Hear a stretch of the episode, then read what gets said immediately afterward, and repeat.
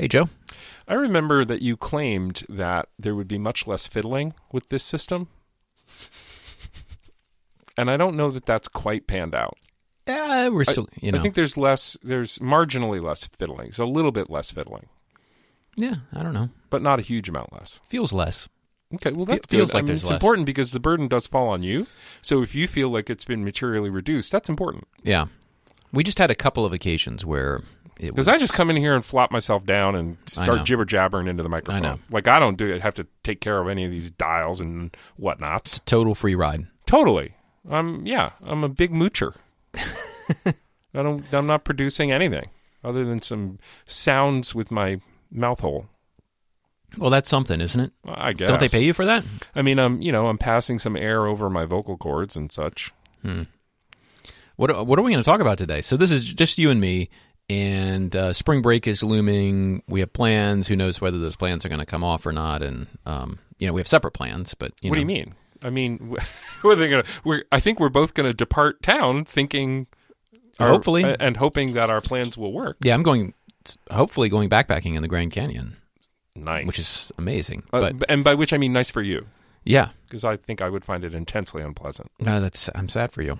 But it's okay. You don't need to be sad for me. I'm not. But you're you're also doing something really fun. yes, and you don't going have- to Charleston to hang out with some family and and go to the Charleston Food and Wine Festival. I I hope it all works out. I do too, but you took a very dark tone there. Uh, Do you want to talk about this? Like you were, you you described yours in a sort of bright voice, and then when you said, "I hope it works out," I didn't know whether you wanted to talk about this, about what? About the coronavirus. Oh, yeah, we don't need to do that. We were talking about that before. I don't particularly want to do that yeah. for posterity forever. Well, um, I mean, it is a serious issue confronting all of us at this time now. Uh, so for for time capsule purposes, we could, I suppose, uh, say some stuff about it. I don't particularly have anything intelligent to say. Uh, now you might say, "Well, well, it makes it like every other episode," and that's a fair observation at a certain point of view. But um, you know, I'm not an epidemiologist, as we were just establishing with one another. I don't seem to be approaching this particularly intelligently. Like, I, like I'm not. I don't you're. I, I don't know about that. You're just less concerned than I am. I'm more concerned, and I'm, yeah, I don't maybe feel I'm a sharpness of concern. prone to concern, and may, and but I also have more experience with uh, exponential growth in my prior career. So Mm, you know, right. I don't know. Um, Yeah. yeah. Um, I'm, you know, Because you could, I mean, you could just hunker down and like, if you if you don't need to leave your house, don't. I mean, you could take that attitude. right, Um, you know, not sure that but that that creates its own kind of social harm. That's it, you know, it does yeah. actually. Yeah. Um, and and it could even, depending on the some of the facts and circumstances, I mean, it could even produce some physical harm. Oh, of course. to the person who is home when they maybe wouldn't otherwise have been or shouldn't be. Mhm. Um, so yeah, it's tough. Figure out exactly what the right thing to do is, but Mm. Uh, yeah, I don't know. Uh, there, there's a great. Um, maybe I'll include in the show notes. There's, there's a good um, piece from uh, out of Yale. Do I have this still up here? Um, maybe I don't. No, there it is. Yeah, there's a. Um, achieving a fair and effective co- effective COVID nineteen response, an open letter to Vice President Mike Pence and other federal, state, and local leaders from public health and legal expert, experts in the United States. This is uh, has a bunch of signatories. I saw it from uh, the Yale Law School um, which has a, a lot of, I think, really good, makes a lot of good points, right? About Well, that- funding and about. oh, that'd be yeah. Why don't you put that in the show notes? I will. Be, that's a really good idea. I will put it in the show Thank notes. Yeah. Um, Glad that you saw that.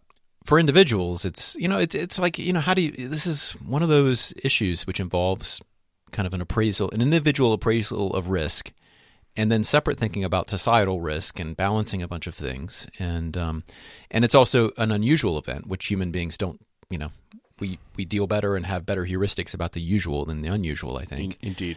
And then also the you know this point we were talking about earlier about exponential growth, right? Where there's um we we just don't have experience in everyday life with things that grow exponentially. Like we don't have intuitive experience of such things.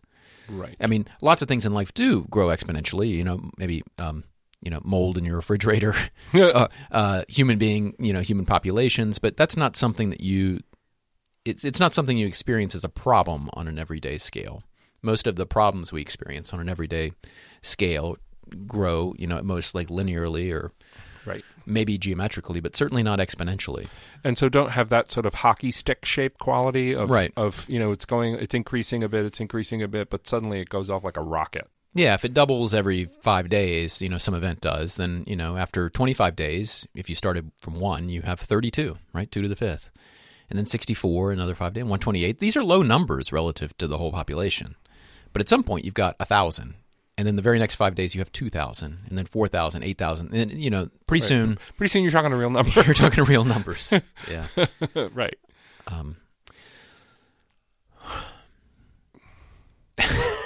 so there you are yeah. it's uh I feel like if we just recorded the conversation we were just having, it would be better.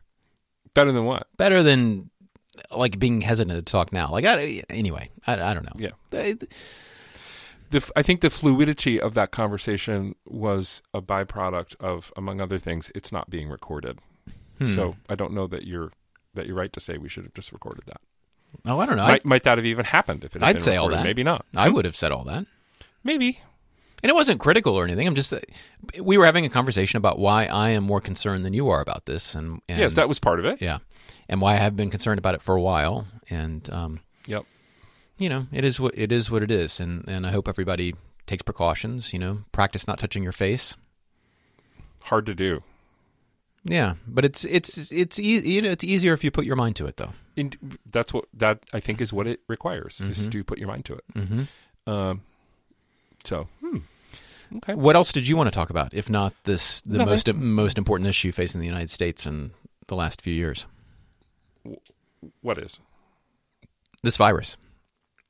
really? You think it's the most important issue? Uh, I think, yeah, I think it's going to, you know, it has the potential to destroy a lot of wealth and hurt a lot of people. Hmm. Okay. Um, so there you go. Yeah, and it's and it is happening. Yeah. I think there have been some other. I think there are some other things that that could could be really super super terrible. Mhm. Um, and and it well, in a way, they are super terrible. They could get even more super terrible. Um, but they don't. They're not. They, it's not the sort of actual unfolding in precisely the same way.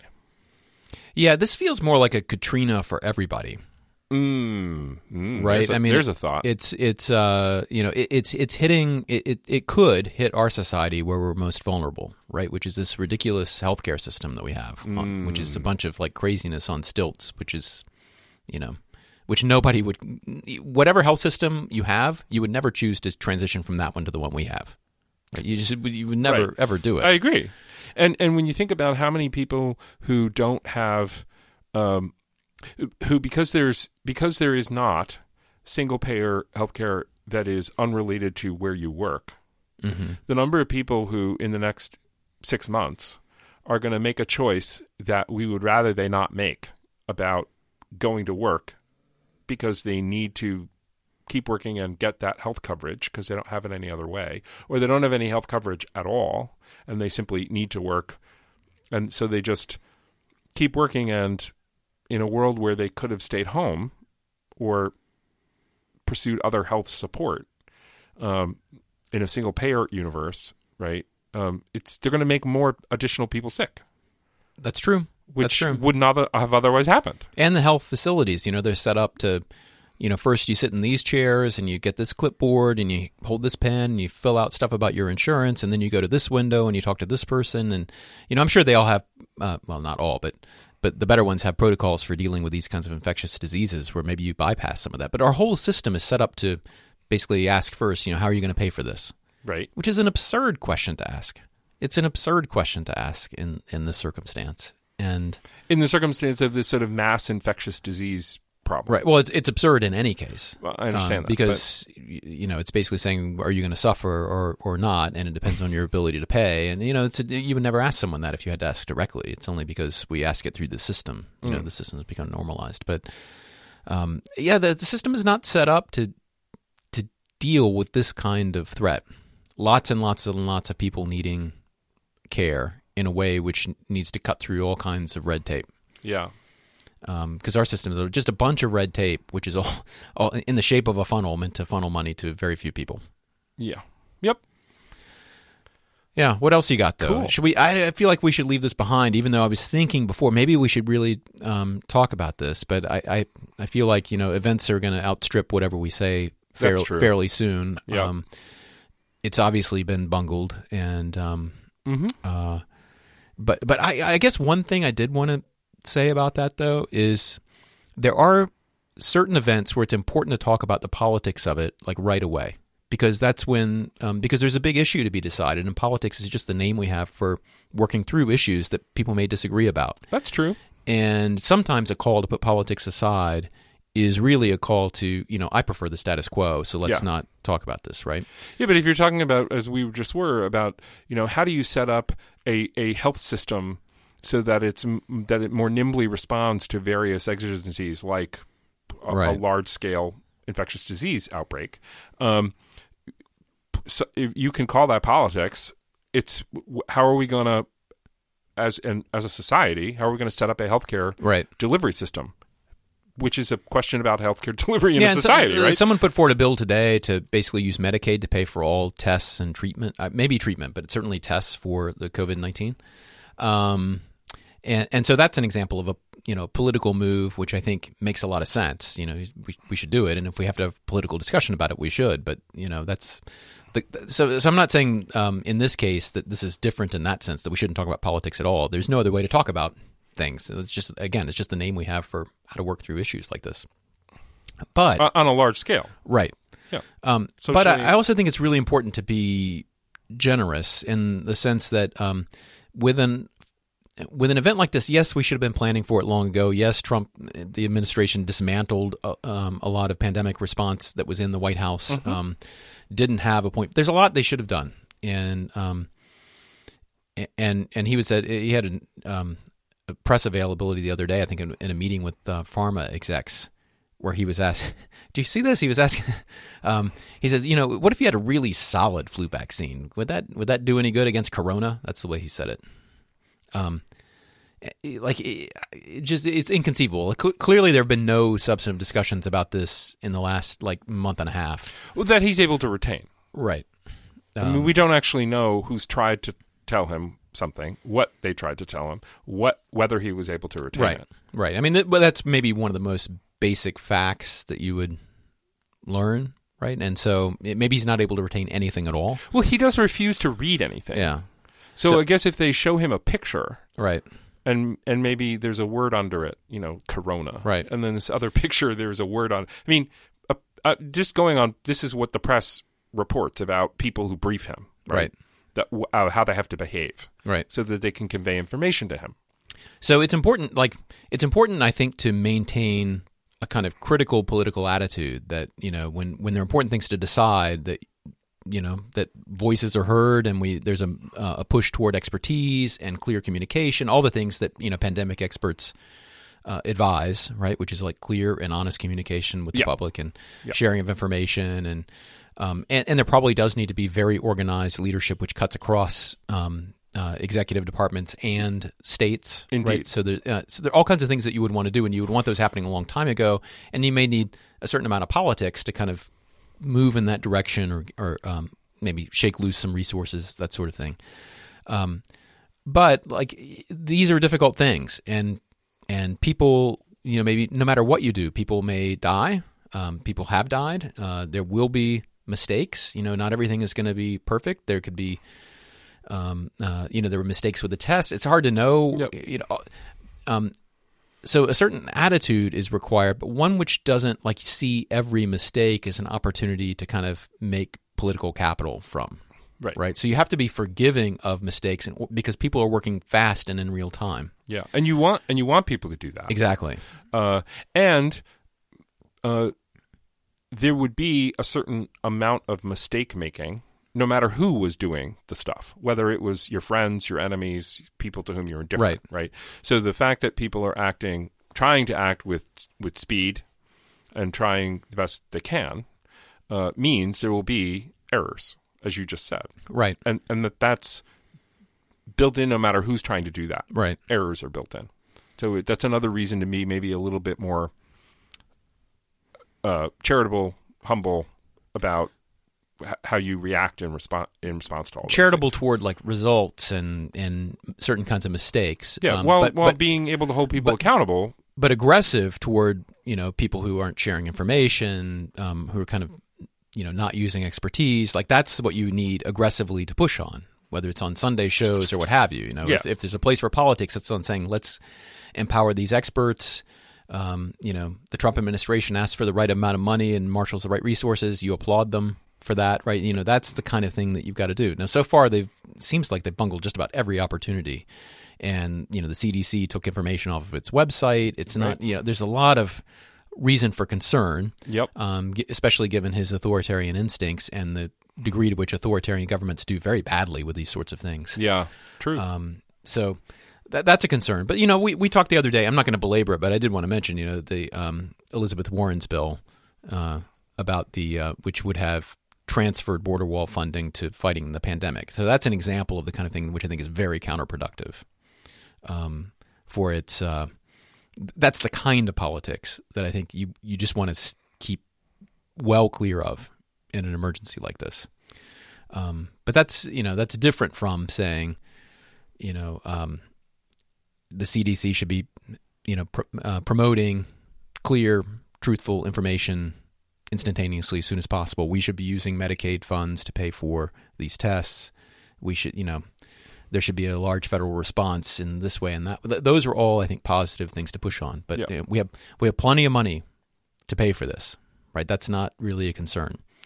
Um, And there's a Yeah. great deal to coordinate, and a, a lot of people spread out over a very large area. mhm. I mean, it's our country is very, very large physically, Yeah, although it's made smaller by fast ma- modes of transportation. Um, so that's a lot to do. Yeah. I mean, we have the resources to do it, and there's a lot to do, and so we're not so People dissimilar should from be China. doing in that. We're not so dissimilar from China in that way. You know, it's a large, yeah, a large country with some large cities, many rural, you know, heterogeneous in terms of rural areas, and and um, and we're probably more heter- I mean, we have more. I think we have more suburban areas than China does. I mean, as a relative to population, I don't know the demographics of it exactly. so these sort of in between. You're Yeah, saying maybe. dense urban and maybe and yeah, I rural. maybe I'm, I probably shouldn't say, but um, but but otherwise, like in terms of like land area and you know major cities, you know there there are a lot of similarities. They are spread out, but you know Right. again linked by fast There's much higher population there, isn't Um, there? yeah, there is.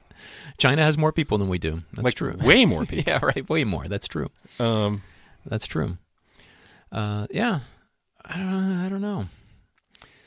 so what else to talk about? Nothing. I think we're done. You think we are? Sure. I don't think so. I think we- No. I think we got more show to do, don't we? Okay. Well, you know, hey, What else did you want to talk about? nothing in particular. Oh, now I'm sad. Why are you I, sad? I don't know. I saw someone tweeting the other day um, about how they. I could talk about anything and nothing. I could talk. we could. I could just sit here and try to remember lines from poems I've read at some point. I mean, whatever.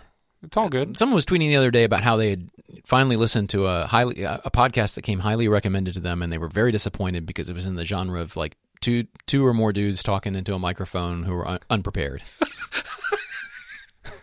Wow, that's our And sweet it's like, oh boy, I resemble that remark, and uh, yeah, it's it's not for everybody, right?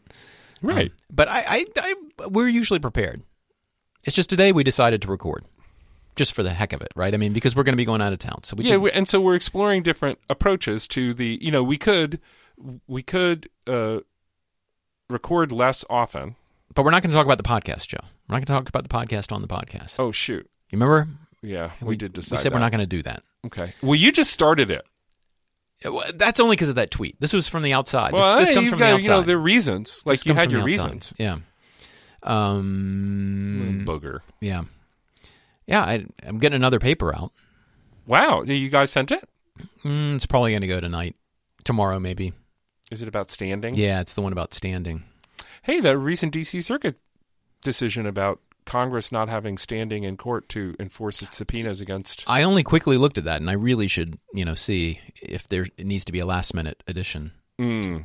I mean, our our paper. This is I'm writing it with a colleague, and I, I won't. Maybe I won't name him Ooh, it's a mystery colleague. It's not me. until Let's he, tell people that. It's until he me. comes onto the show. We're not being super coy. I think Like we should just say, you know, it's my the co-author.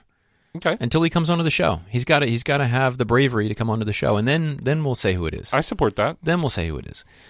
So the paper is more generally about agenda control Mm. and um, and standing as a species of agenda control. Like you know, all institutions have to decide what they're going to decide, right? Yes. And when?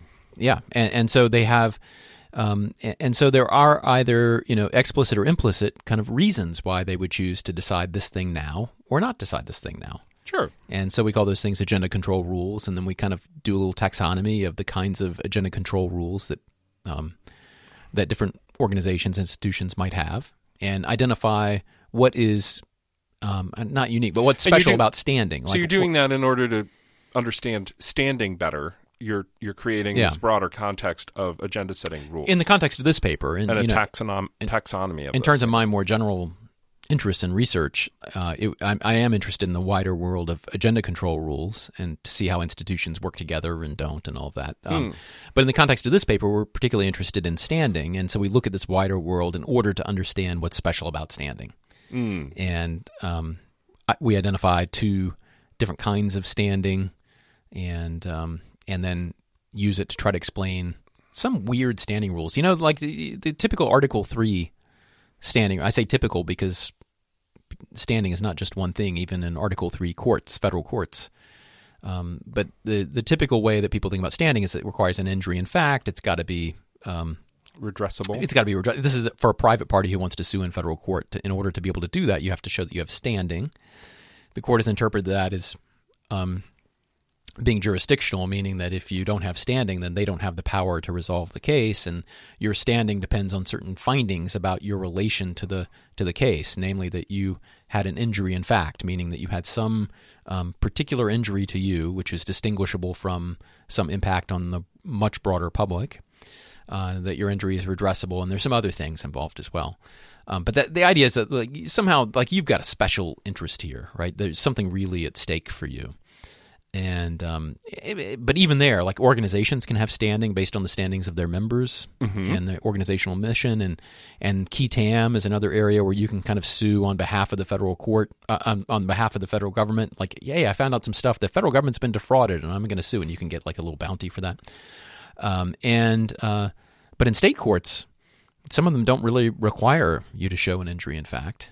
And we look at one court in particular which says, hey, if you showed up at the hearing in the local land use board, if you just showed up and you complained, you have standing to challenge their decision. So it's like anyone who cared enough to show up kind of claim. So that that's the proof that they're interested in a way that most people aren't right, right, because they showed up and most people didn't. Yeah. And so one of the things is that that's a standing rule, but it's manipulable in the sense that, like, if you want to create standing, you always can because you hmm. always have the choice to show up, right? You know, Right. Whether you can sue someone for an environmental harm in federal court under the Clean Water Act depends on whether that Clean Water Act violation somehow injured you, and you can't always engineer an injury, right? Mm. Um, but here you, you can engineer showing up and complaining at your local board, right? Probably. So, yeah. much more so relative to other things. Apparently, the um, there's a there's a big standing facet to um, the June uh, medical services abortion case that's going to be argued at the Supreme Court. I think tomorrow. Oh, is that right? I think the oral argument's tomorrow. Mhm. Um, but yeah, apparently one of the contentions uh, that Louisiana has made in in trying to defend its uh, clinic regulation statute from attack is that uh, doctors and clinics sh- should no longer be able to make challenges to abortion regulations. Don't they raise this every time? Oh no, this I I don't think this has been argued seriously uh, for for quite a while, uh, as I understand. I mean, I'm not an expert in the I feel like all. it's been litigated all the time, but Supreme Court never takes cert on, the, on Yeah, that question no, or something. I don't know that it. Well, maybe. I mean, maybe if we looked at a bunch of lower court cases, we'd see that. But I don't. Yeah. That's not my sense at all. Okay. Um, and that. Um, but but they've they've actually granted review granted review on Louisiana's cross petition uh, Mm-hmm. in this case about uh, Oh God. Taking that step doctrinally. Right. so that the only people who would be able to uh, challenge uh, restrictive regulations of abortion clinics or other providers would be the women who want to use the services. Hmm. Um, I thought this came up in Whole Women's Health too. it may have. Uh, it, that was not one of the formal questions the court was considering. No. yeah, I don't, I don't. Yeah, I'm trying to think of this stuff. But Maybe- now it is. I'm, I'm thinking back to the Supreme Court discussion group that I've done with students in years It's been- past. And I- granted review. That question's been briefed. It's going to be argued. Mm-hmm. Uh, so that's one of the ways that case could get resolved. Is that um, you know there there can't be this kind of challenge to the people who were trying to challenge this Louisiana law because it, it isn't pregnant women wanting those pregnancy you know elimination services yeah. um, making the not- challenge. So it doesn't sound like a big deal because, of course, there will be a woman who wants an abortion, and out of all the women wanting an abortion in a state, there will be at least one probably who who will be willing to be party to a lawsuit. You, you might think Um, you might but- think that, but but you know, there's there's going to be complications relating to like, okay, so I need this service now because this gets more dangerous for me as time goes on, and so and then what if I succeed in obtaining an abortion? Does that mean I'm no I no longer can bring the challenge because I'm not a pregnant person Right, what I was gonna say, service? yeah, so you got to figure all this stuff Right, out. right, right. What I was going to say is that um, that you can one barrier is you know if you're wanting an abortion. You're likely not going to want a lot of publicity, and even if your name is secret, like Roe, it, it may come out. You know, people have worries about this, right? Sure. About being party to such a lawsuit, and sec- so that's one. But even if you get over that, um, uh, you know, you're not going to want to wait around for the courts. You know, you're going to have the baby by the time the suit is over, and so generally people will go to another jurisdiction if they can't get one within their own Yeah, jurisdiction so there are but practical. then so that's a problem then the case might be moot but I, I don't think it's a big deal because it would be pretty easily seen as capable of repetition yet evading review which is a an, an exception to the mootness doctrine mootness Indeed. being another aspect of this jurisdictional agenda setting right. thing um, so I don't think it's uh, you know even if they say there's no standing I don't know. I, um, it just it's, it's ridiculous because the doctors of course are going to litigate this fine. There's no actual problem of adversity. Um, there just is this like formal problem with whether the doctor the doctors have been injured in fact right? Yeah, and and the I mean in general, I my sense is in general we're we're cautious about allowing people to assert someone else's interests in court. yeah but they're going to argue they're asserting their own right these are Well, procedures sure they you would can, perform uh, right? yeah. And that and to that extent, and especially in the context where what you're challenging are regulations on those providers, right they- They're probably in a way better positioned yeah to make the challenge than are the people who might be using their services, Well, I who don't read- have medical yeah. training and don't have understand how the regulations would actually be carried out in uh, in real terms. So yeah, Yeah, I'm not going to trash the argument until I read the briefs on the other side. I, I, it doesn't make sense to me what the argument would be, but again, I haven't seen it. And, so, and this is one of the cool things about law. Sometimes you you can't see how an argument could possibly be sensible, and then you read it and you go, "Oh, well, there's something to that. It's kind of interesting." Yeah. Um, uh, I So doubt, I doubt is- that will be the case here. But this is my be. way of saying you know st- the the law of standing. Um, you know, are you the right person to be in court making an objection of this sort? Uh, it's it's like it's all over the place. Mhm. It's a big it's a big question that at least in the federal system and and you're pointing to some state systems to where it's it's not a it's like fairly sounds like it's treated fairly minimally. Um, Well, it's not just uh, it's not just federal courts, state courts. Uh, you know, the the paper treats standing as a as a species of agenda control device that is common to all institutions, which construct an agenda. So there could be standing rules in legislatures, in Ah, okay. uh, in in in families, right? In in all you know, typical that is typical of my work. right, so right? you're social institutions in general. reconceptualizing standing, Right. Like you're you're sort of defining it in a broader way. Yeah, I mean, so you know, one kind of agenda control rule would look at whether or not um, uh, you're a member of a social group that has been empowered to raise certain kinds of issues, right? And then we call that like a membership rule. Like, are you a member of the class? And if you are, maybe okay, or or maybe it would be a rule saying you can't raise the issue unless you're a member of this class. So this would be so legislatures typically only allow legislators to raise uh, to bring bills to the floor, and they may have further restrictions on those things. So there's Sure. standing rules there. Although, as we know from our discussion with Maggie Blackhawk a long time ago, um, petitioning was a big thing. Yes, although p- at, at, at, it eventually gets canceled, at least as to some issues, but precisely because people have a concern of, of how much it's being used. So for petition, yeah. petitioning about slavery Mm-hmm. um, and the institution's refusal to acknowledge any of that, Right. um, yeah, it sounds like it's part of the same story. Yeah, it is the same story, and and so standing, you know, we distinguish it from other kinds of things. Like you know, there can be subject matter rules for like you you know, our institution won't consider any questions on this topic, right? Um, So in a federal court, you you can't raise a purely state issue if there's no diversity, right? So there are a whole bunch of issues you just can't raise at all in federal court. Um, uh, and, and so that, that's a kind of agenda control device, but it's not a standing one. And so what we think are standing uh, rules are those which require an analysis, a combined analysis of the entity raising the issue and the issue being raised. And we make t- a distinction between uh, categorical, you know, the, the, whether whether the uh, analysis just involves the categories of issues and entities, or whether it involves a specific analysis of this issue and this entity. And, and those are two different kinds of standing rules. And a lot of doctrinal debate arises when people are trying to push things toward being either specific that are categorical or categorical that are treated as specific. Huh. So kind of fun, It Yeah. does sound fun. um, and and hopefully generative. And it would be great if the person with whom you co-authored this piece Wouldn't would like though? to come on to the show and talk to us about it. Yeah, I think that'd be fun. It'd be wonderful, wouldn't it? it really would. Yeah. Why, Maybe that'll happen at some point. why won't this person come on the show? I uh, I don't know. So it is not. I'll tell you one. it's a little bit unfair because well we we haven't asked this person to come on the show to talk about this thing recently Yeah, because this thing didn't exist until recently. right right so we can't say that we, we can't call this person a coward I wasn't considering calling this Oh, okay. person. I mean, Okay. that wasn't even because i heard you, remotely what was. On i heard mind. you call this person a coward I- I think when we were actually talking with the person in the hallway, joking around. Oh. I think I might have used. oh i mean word. just now i was i was uh, basically essentially you were calling this person a coward what? When did I say that? i'm just trying to get a rise out of you It's not fair. Yeah well we're going to be off for a week after this and so i'm trying to get in a That's little true. bit trying to get in some little you know little needling before before you go Mm. carry with you. Um, so yeah, fun paper, fun stuff. So that you hope that's going out Yeah. the door, and you've got uh, the uh, gun subsidy paper Yeah. that's out, being considered by journals Yeah, in various ways and highways and byways. Well, that, we should have a decision on that pretty soon. cool. And hi, Darcy. yeah, that's going to go in. Definitely going to be published. I know that much. But That's uh, We're great. trying to figure out where. And Yeah, super duper wonderful. Then I'm working. paper. I'm working on this other piece about. Um, this really, I, we got to talk about this at some point. I think this is so cool. This, uh, Go.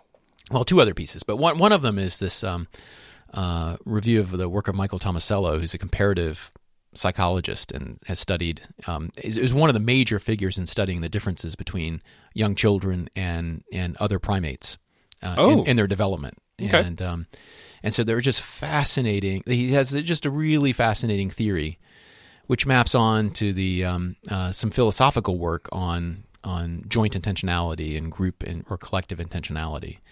Um, the, the ways that we as a as a as a as human beings do things together, right? Rather than just in parallel where we use each other as means or like I learn from you to do something in my own self-interest, we create worlds together. And he describes how that arises in childhood development and how those developments are further kind of um, So my modeling of you as a subject who's also modeling is is part of what's happening. part of what's happening. Although great apes have a have a theory of mind, like they can they can see the world through the um, through the eyes of other great apes, and they can kind of model what they're thinking.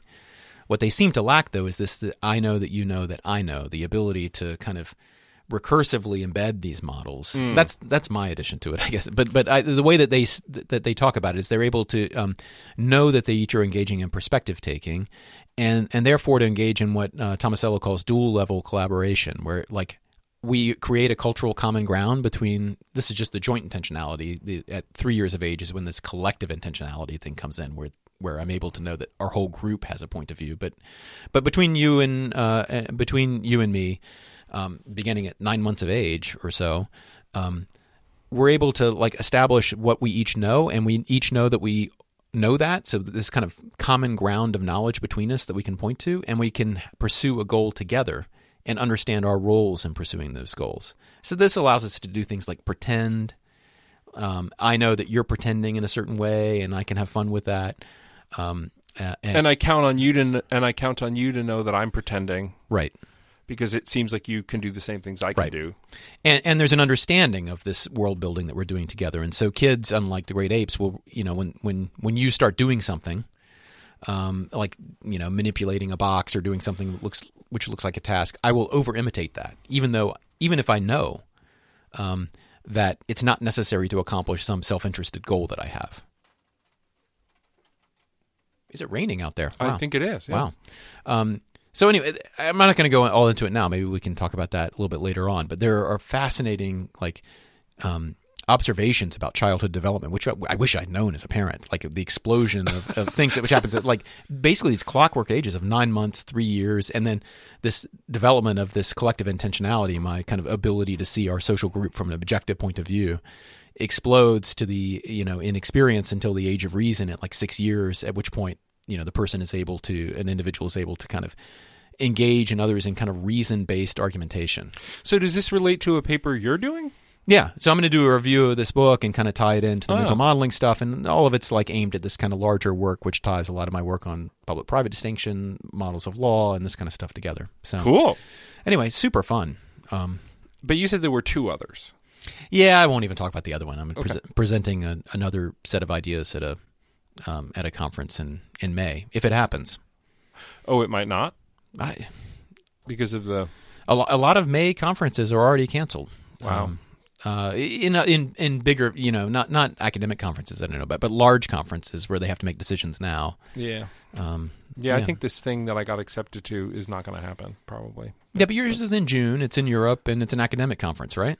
Well, it's this. Um, it's a yes, but uh, it's a um, it's a an organization, an association of people who do network analysis and other network science methods. Yeah. So it's across lots of different disciplines. Mm-hmm. um, and there and it's an organization that, uh, for example, I think it's the it, it's the organization that sponsors the publication of this journal called Social Networks. Yeah. Um, so it's not it's academic, but not in the sense of you know uh, the American Association of Anthropologists or something like that. Right, it's not right. within a discipline; it's across disciplines. Right. So it's actually bigger and more unwieldy on that basis. But So they're doing this law panel. Decisions will have to be made farther in advance because of the scale I of the guess. conference. And Yeah. then, you know, they're, they but they're having a law panel um, at this thing, yeah, and my thing got accepted to that, but I don't think it's going to wind Yeah. up happening, this is which well, makes me sad.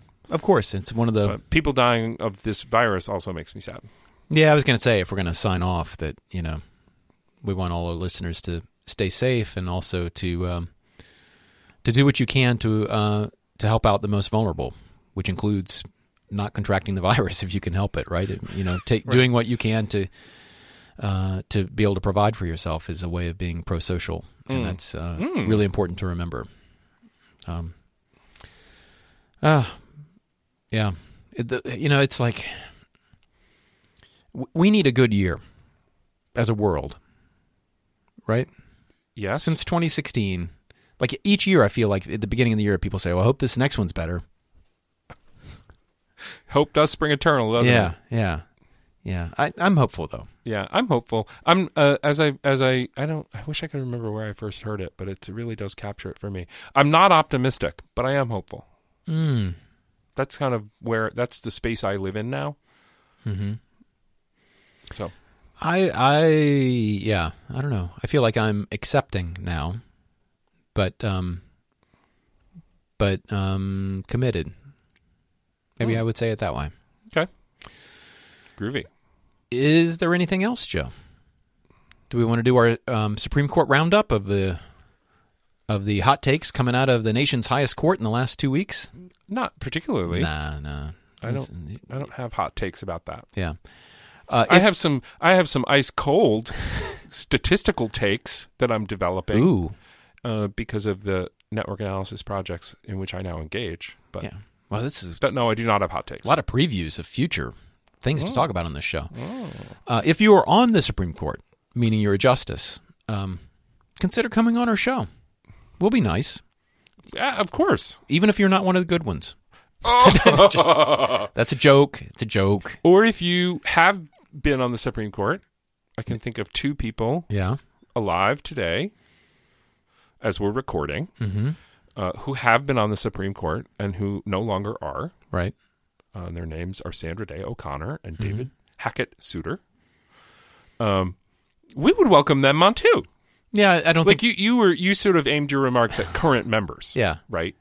Um, but I don't think we need to limit it to that. yeah. O- uh, you know, O'Connor has retired from public life and and wrote that thing. So, Uh, and I'm you know. not, uh, you know, I don't mean to uh, Yeah. intrude or trench on any of Right. that. Um, Yeah, but Souter, what's he doing? I think he, he said he wanted to retire while he still had the energy to climb mountains and stuff. See, Yeah, he's- I- that's my kind of person. I think he's living his best life in New Hampshire. Yeah. Look, you don't even have to come on our show. Just let's go hiking together.